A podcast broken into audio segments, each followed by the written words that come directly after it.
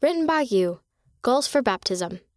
By Zoe C., age 8, Buenos Aires, Province, Argentina. In November 2019, I listened to Elder Gong's face to face event about the Children and Youth Program with my family. Afterward, my bishop gave us booklets to help work toward our goals. My first goal was to finish reading the Book of Mormon before my eighth birthday to prepare for my baptism. I had already started reading it, but without much enthusiasm. But that day, I made a plan with my dad.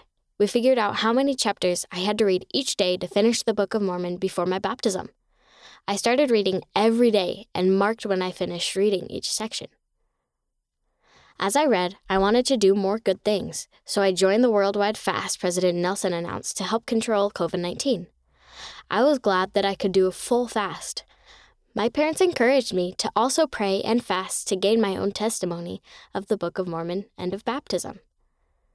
On the first Sunday in May, I prayed and fasted. Soon after, I finished reading the whole Book of Mormon. I was excited for my baptism on my birthday. I felt ready to make this covenant with God. I know the Book of Mormon is true. I liked reading it, and I am happy I achieved this goal with the help of my family. Read by Shannon Nelson.